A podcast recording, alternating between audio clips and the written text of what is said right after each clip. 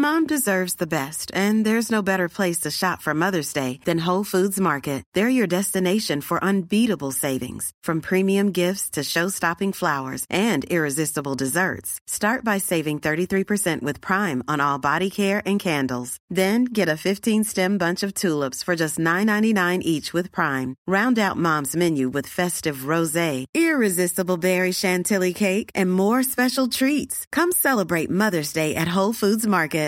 One size fits all seemed like a good idea for clothes Nice dress. Uh, it's a it's a t-shirt. until you tried it on. Same goes for your healthcare. That's why United Healthcare offers a variety of flexible, budget friendly coverage for medical, vision, dental, and more. So, whether you're between jobs, coming off a parent's plan, or even missed open enrollment, you can find the plan that fits you best. Find out more about United Healthcare coverage at uh1.com. That's uh1.com.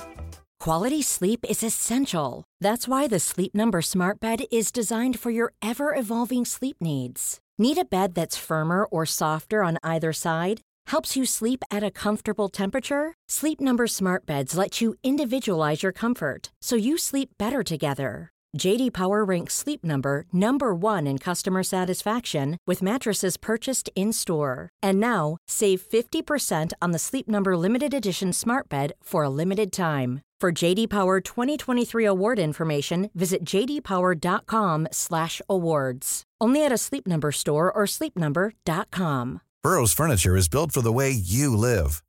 From ensuring easy assembly and disassembly to honoring highly requested new colors for their award-winning seating, they always have their customers in mind. Their modular seating is made out of durable materials to last and grow with you. And with Burrow, you always get fast, free shipping. Get up to 60% off during Burrow's Memorial Day sale at burrow.com slash ACAST. That's burrow.com slash ACAST. burrow.com slash ACAST. Året är 1944 och medan de allierade trupperna rycker allt närmare en seger i det fruktansvärda andra världskriget skickas 730 delegater från 44 länder för att diskutera ett nytt gemensamt och internationellt monetärt system som ska fostra samarbete och tillväxt länder emellan och se till att det här blir det sista världskriget. Platsen för konferensen är Mount Washington Hotel som ligger i natursköna och bergstäta Bretton Woods, en liten ort i staten New Hampshire. Efter tre veckors överläggande har man enats och skriver under avtalet som sedermera får sitt namn efter den lilla anspråkslösa orten. Bretton Woods-systemet är fött och en ny världsordning är redo att ta vid. De europeiska länderna är ödelagda och utfattiga efter två världskrig på allt för kort tid. USA är å andra sidan starkare och rikare än någonsin och ses som den stora hjälten som vände kriget mot nazisterna. Man har ett stort handelsöverskott, enorma guldreserver och med sin starka armé kan USA garantera fri handel förutsatt att den amerikanska dollarn blir världens reservvaluta. Ja, och de andra länderna är inte svårövertalade. USA kontrollerar vid den här tidpunkten två tredjedelar av världens guld och föreslår att dollarn ska backas upp av just guldet. Priset på en dollar peggas mot guldet på 35 dollar per uns, vilket i praktiken innebär att om du har 35 dollar i fickan har du rätt att byta in dina sedlar mot ett uns guld, alltså cirka 28 gram. Det nya internationella monetära systemet får en fantastisk start och de länder och ekonomier som blivit ödelagda under andra världskriget kommer snabbt upp på fötterna igen. Kanske lite för snabbt. Det tar nämligen inte lång tid innan USA börjar dräneras på guld. Mellan Bretton Woods-konferensen 1944 och början på 70-talet mer än halveras USAs guldreserver och oron stiger för hur man ska kunna försvara dollarns värde. Man pressar nya sedlar i rekordfart och använder dem för att importera varor från alla världens länder och dessutom har man en kraftigt växande statsskuld och bedriver ett misslyckat och väldigt kostsamt krig i Vietnam. Omvärlden börjar tvivla på den amerikanska valutan och dess guldbackning och fler och fler väljer därför att växla in sina papperssedlar mot guld. Det här är ett stort problem för USA. Efter mycket press så tar till slut dåvarande president Nixon ett exekutivt beslut om att lämna Bretton Woods-systemet. 1971 går Nixon officiellt ut med att den amerikanska dollarn inte längre är knutet mot guldpriset utan enbart är en papperslapp med flytande växelkurs. En ny era med fiatpengar har tagit sin början Och samtidigt som det sker är man dessutom på kollisionskurs med den värsta krisen sedan 30-talet. We must protect the position of the American dollar as a pillar of monetary stability around the world. The strength of a nation's currency is based on the strength of that nation's economy. And the American economy is by far the strongest in the world. Accordingly, I have directed the Secretary of the Treasury to take the action necessary to defend the dollar against the speculators. I have directed Secretary Connolly to suspend temporarily the convertibility of the dollar into gold or other reserve assets I'm amazed how many people own stocks. They, they, would not be able to tell you why they own. They couldn't say in a minute or less why they own. Actually, you really press them down, they'd say the reason I own this is the sucker's going up. There's enough cash in the financial system, and there's an infinite amount of cash at the Federal Reserve. An infinite amount put of cash. Put that check in a money market mutual fund. Then we'll reinvest the earnings into foreign currency accounts with compounding interest, and it's gone. So they had to do something. All they had left was just to print money and start buying things. And that's what they did. Quick buck artists come and go with every bull market, but the steady players make it through the bear market. They say money can't buy happiness. Look at the fucking smile on my face. Hej och välkommen till ett nytt avsnitt av Market Makers sommarserie som passande nog i år handlar om börskrascher och recessioner nu när vi är mitt inne i en. Förra veckan avhandlade vi det glada 20-talet och den efterföljande baksmällan i form av den stora depressionen på 30-talet. I del två av fyra av den här sommarserien ska vi röra oss lite framåt i tiden till en tidsperiod som just nu är på allas läppar på grund av dess likhet kanske med dagens situation. Vi pratar förstås om 70-talet och oljekrisen. Varför oljekrisen och inflationen som härjade på 70 och 80-talet är så intressant för investerare idag, det behöver vi egentligen knappast förklara. Men faktum är att det genom samtliga fyra avsnitt i sommarserien löper en röd tråd. Som Mark Twain sa, historien upprepar sig inte, men den rimmar ofta. Det finns många likheter och framförallt viktiga lärdomar att dra av varje tidigare bubbla och kris. Att lära av historien gör oss bättre rustade som investerare. Så skruva upp volymen och blicka ut över en magisk sommarhimmel. Nu drar vi igång veckans sommaravsnitt från Market Makers.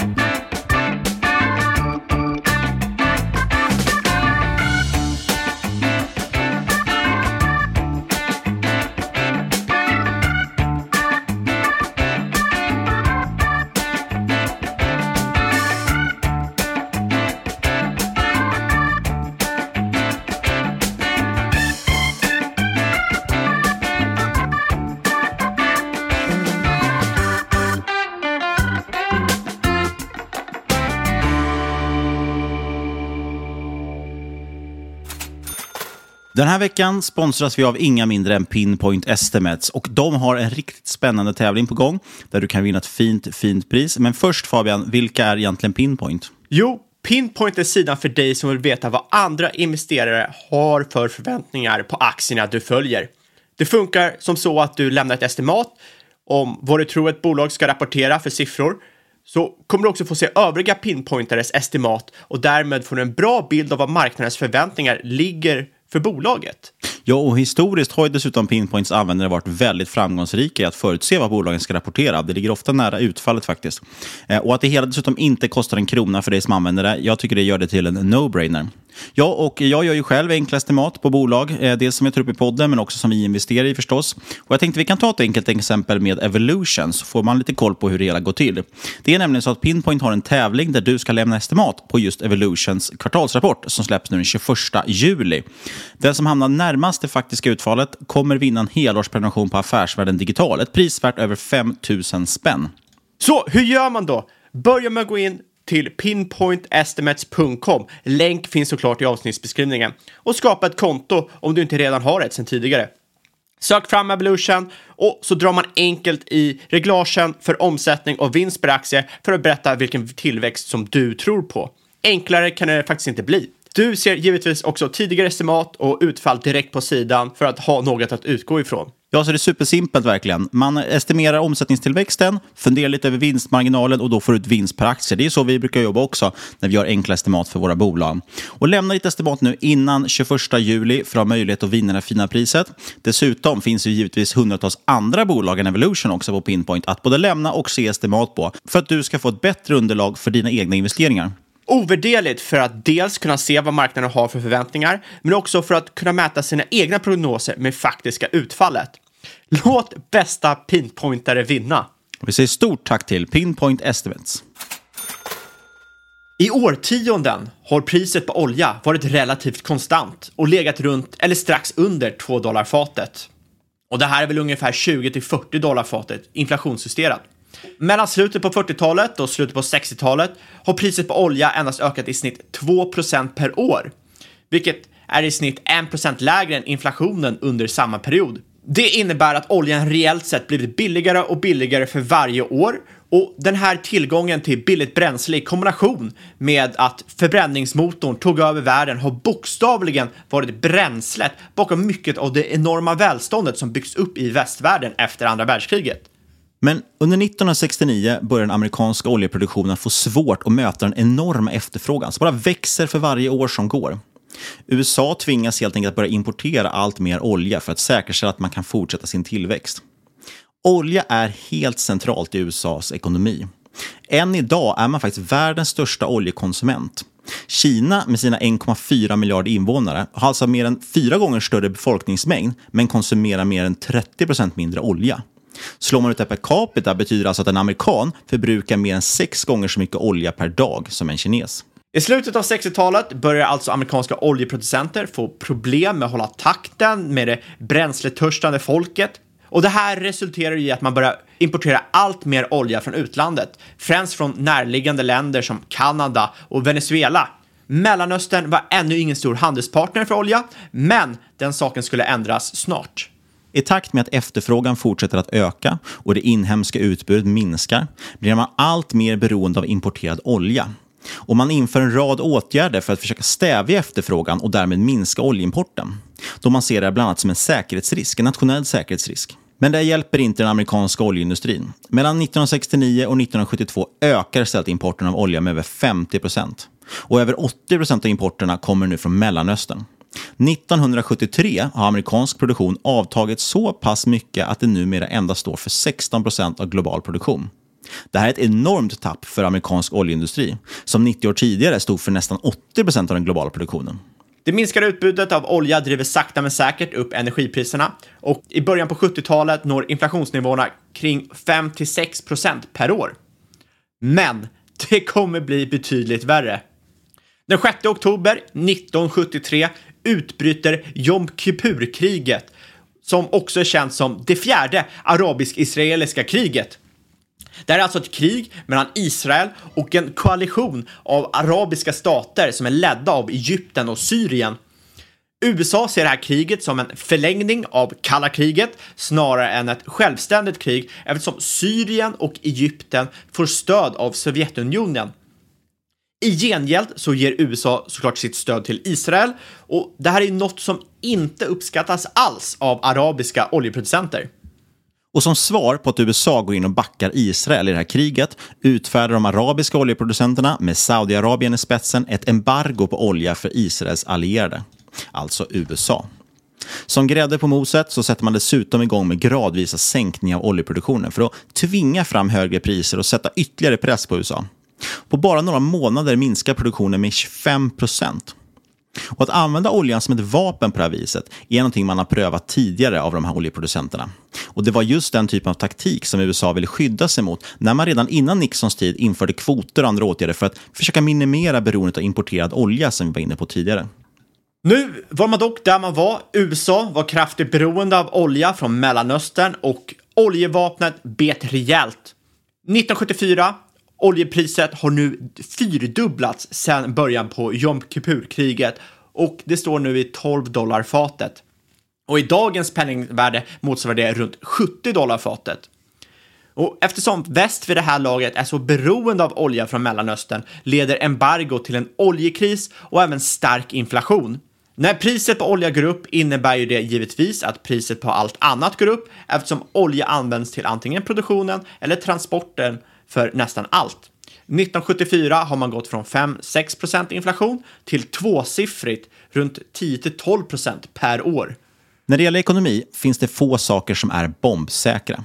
Men en anmärkningsvärd datapunkt är att 100% av fallen då energipriset stigit 50% eller mer på kort tid så har det lett till en recession. Och med fyrdubblade oljepriser så kommer alltså recessionen som ett brev på posten. Och både USA och resten av västvärlden slungas in i en ekonomisk kris och sätter därmed också punkt för den ekonomiska boom som man haft ända sedan slutet av andra världskriget. Och när luften gick ur ekonomin så blev det verkligen totalpunka. Mellanösterns oljevapen, eller oljeprischocken som händelsen brukar kallas för, gav den enskilt största ekonomiska kontraktionen sedan den stora depressionen på 30-talet. En del hävdar att oljeprischocken är en av få ekonomiska händelser i historien som har haft en beständig effekt på den amerikanska ekonomin. Och den stora depressionen på 30-talet var den senaste sån händelsen innan dess. Oljeprischocken fick konsumenter att lägga om vanor. Plötsligt såg man att försäljningen av mindre fyrcylindriga bilar tog marknadsandelar. Man valde helt enkelt bränslesnåla japanska bilar över bränsletörstiga amerikanska bilar. Man införde priskontroller och frös löner. I Europa förbjöd flera länder resor med bilar och båt och till och med flyg på söndagar. Och här i Sverige så började man såklart ransonera bensin och olja för eldning.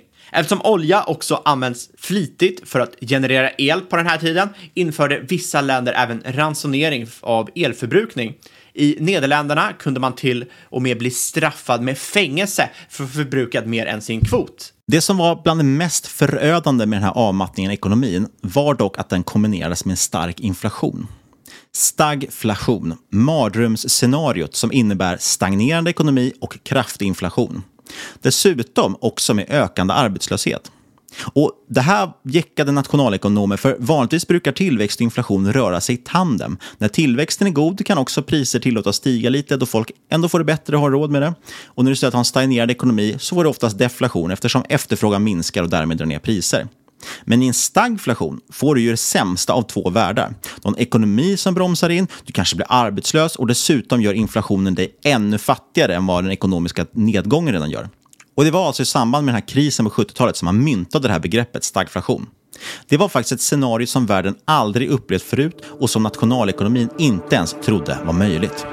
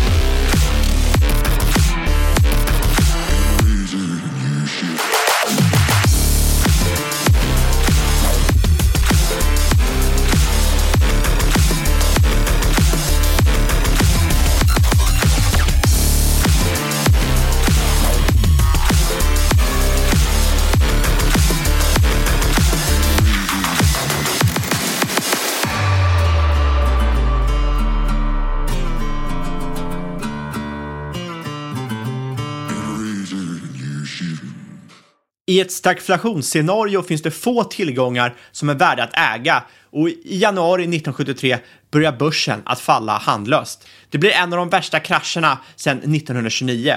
Björnmarknaden förvärras ytterligare av oljeembargot och de stigande oljepriserna. Mellan januari 1973 och december 1974 så faller Dow Jones 45 procent. De högvärderade Nifty 50-bolagen de faller upp till 90 procent och det tar Dow Jones över nio år att återhämta sig. Värst påverkas Storbritannien och London Stock Exchange som faller över 70 procent. Och den här extrema nedgången kan förklaras av att Storbritannien var mitt inne i en brinnande bostadskris när allt detta briserade samtidigt. Men inte bara börsen påverkas, hela ekonomin är vid bristningsgränsen. Amerikansk BNP faller från över 7% till minus 2,1 procent, samtidigt som inflationen som sagt stiger från 3 procent 1972 till över 12 procent 1974. Ekonomerna på centralbanker världen över står handfallna. Enligt nationalekonomin så ska ju arbetslöshet och inflation vara negativt korrelerade. Alltså om arbetslösheten ökar så ska inflationen gå ned som följd eftersom efterfrågan på varor minskar. Stagflation med både hög arbetslöshet och inflation hade man inte trott var möjligt och de modeller man använde för att styra penningpolitiken de tycktes ju helt verkningslösa i det här oförutsedda scenariot. Centralbankerna i väst de gav sig på att prova att sänka räntan i ett försök att spåra tillväxten. Inflationen såg man mest som en sekundär oro. Men det här fungerade inte alls som man hoppats och istället spär man på stagflationen. För att stävja inflationen skulle man ju normalt höjt räntan istället. Men då dödar man ju också tillväxten och ökar arbetslösheten. En otroligt knepig situation. Politiker gör ju också flertalet försök att sporra ekonomin och stoppa inflationen. Man inför priskontroller på olja och man ransonerar resurser. Man provar till och med att sänka hastighetsgränserna för att minska bensinförbrukningen i USA. Men vad man än prövar tycks saker och ting bara gå sönder ännu mer. Sista veckan i februari 1974 rapporteras att en femtedel av USAs bensinstationer helt enkelt inte har någon bensin att sälja alls.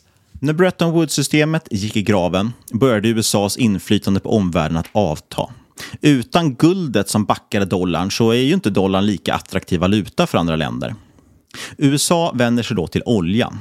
För oljemarknaden har ju växt tillräckligt stor för att det ska kunna fungera som en typ av pseudoreservvaluta eller åtminstone som en backning för papperspengarna. USA möter upp med Saudiarabien och övertalar dem att endast ta emot amerikanska dollar när de säljer sin olja och att de ska influera resten av OPEC att göra detsamma. Så föddes petrodollarn. Resultatet av det här är att varje land i världen som behöver olja nu indirekt måste backa dollarn eftersom de nu behöver sälja sin egen valuta, köpa dollar och sen kan de köpa olja. Och Det här innebär ju att dollarn stärks medan andra valutor försvagas. USAs starka valuta gör att amerikanska varor blir allt dyrare utomlands och således mindre attraktiva för export, samtidigt som det är billigare nu att importera varor. 1971 har USA åter ett handelsöverskott. De importerar alltså mer än de exporterar. Och det här är något som amerikansk industri börjar känna av. Att ha en världsvaluta är inte alltid så positivt som man kan tro. När 70-talskrisen alltså slår till slås tillverkande industri nästan helt ut i USA. Stagflationen var ju förödande i sig för alla industrier, men effekten på de exportberoende tillverkande företagen blev ännu värre på grund av att petrodollarn har gjort amerikanska varor exceptionellt dyra på den internationella marknaden. Jobb försvinner i massor, bruksorter och industristäder avbefolkas när jobben försvinner utomlands till billigare länder. På bara tio år tappar Detroit och Chicago över hälften av sin befolkning. Mindre industristäder dör ut helt. 1960 jobbar cirka 40 procent av USAs befolkning inom tillverkningsindustrin. 1980 är det endast 28 procent.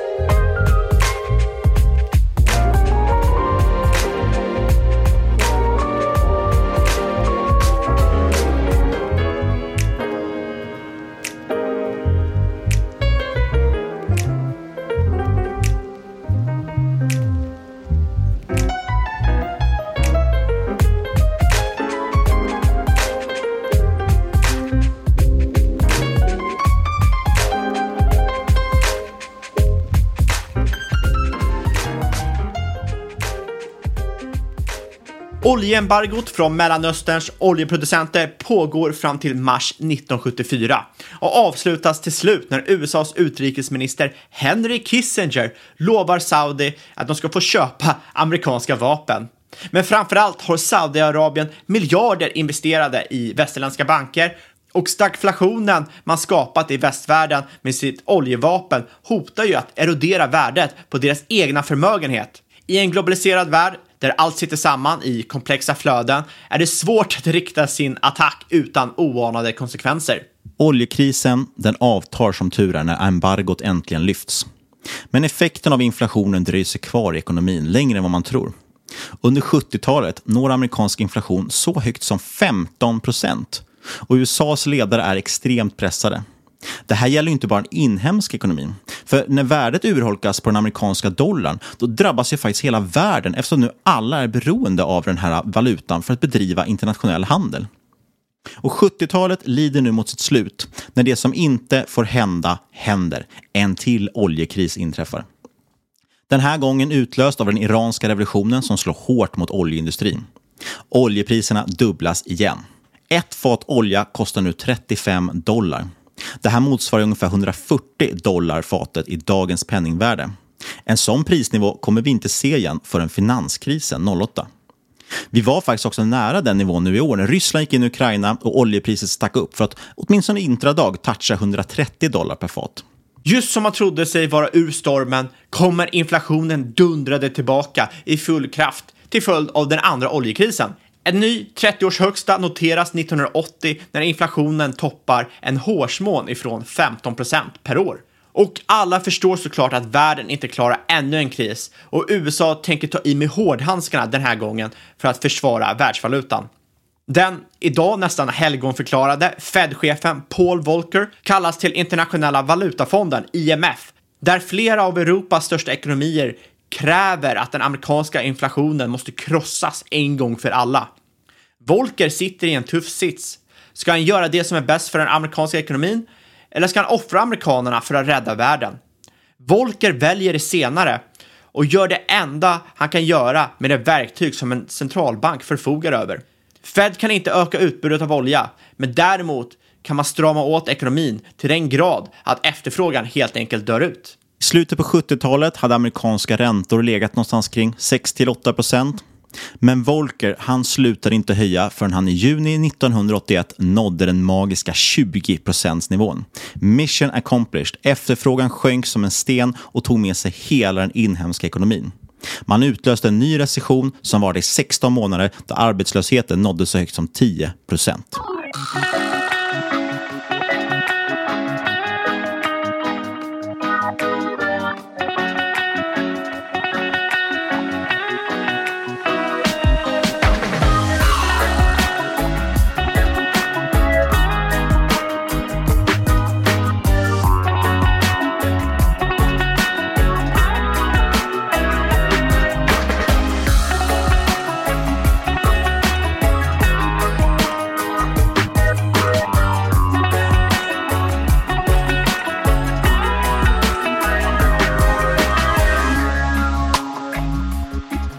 Ja du Niklas, vad kan man lära sig av oljekrisen på 70-talet, recessionen och den höga inflationen? Först och främst så är det otroligt viktigt att förstå att olja och energipriser påverkar precis allt annat i ekonomin eftersom allting vi konsumerar kräver någon form av energi.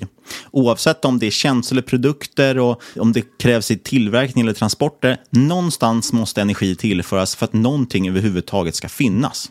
Därav att inflationen och energipriser är så tätt sammankopplade. Stiger energipriserna så stiger priserna på allt annat också.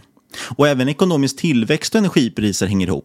För när det finns god tillgång till billig energi, då blomstrar ekonomin. Vi såg det i USA innan 70-talets oljekris. Men så vet vi också att allting är cykliskt.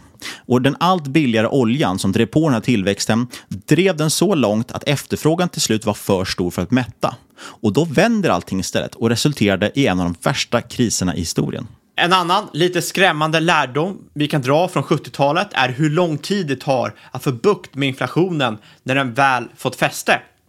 När oljeembargot mot väst lyftes kunde man ju tro att allt skulle återvända till hur det var innan, men tyvärr så funkar inte inflationen så. Som någon klok person sa så är inflation inte bara ekonomi utan även ett psykologiskt fenomen.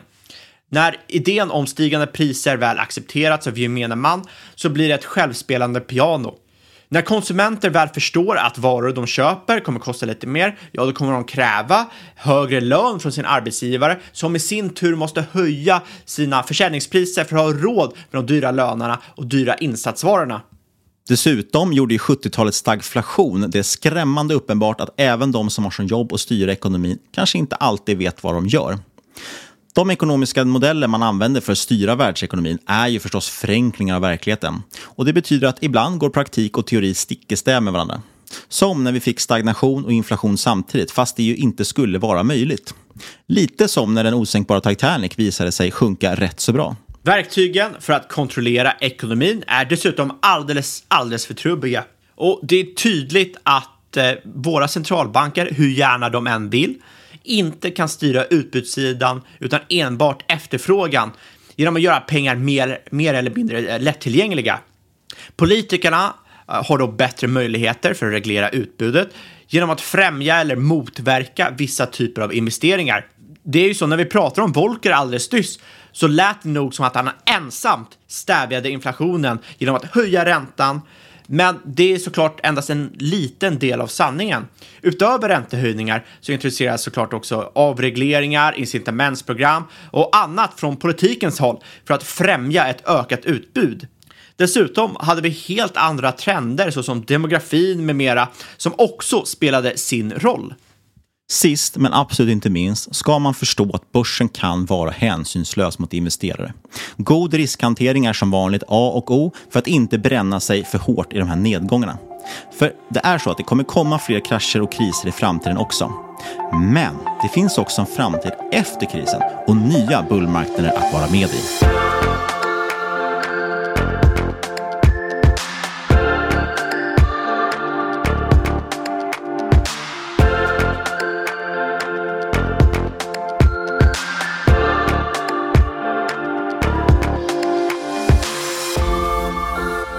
Inget hört i den här podcasten ska ses som rådgivning. Alla åsikter var egna eller vad gäst och eventuella sponsorer tar inget ansvar för det som sägs i podden.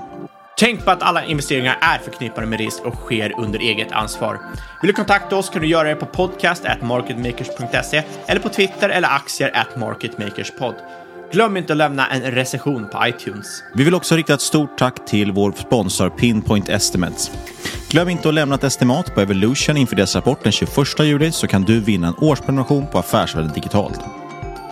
Sist men absolut inte minst, stort tack för att du har lyssnat kära lyssnare. Vi hörs igen om en vecka och då ska vi resa tillbaka till millennieskiftet då dotcom-bolagen regerade på Wall Street.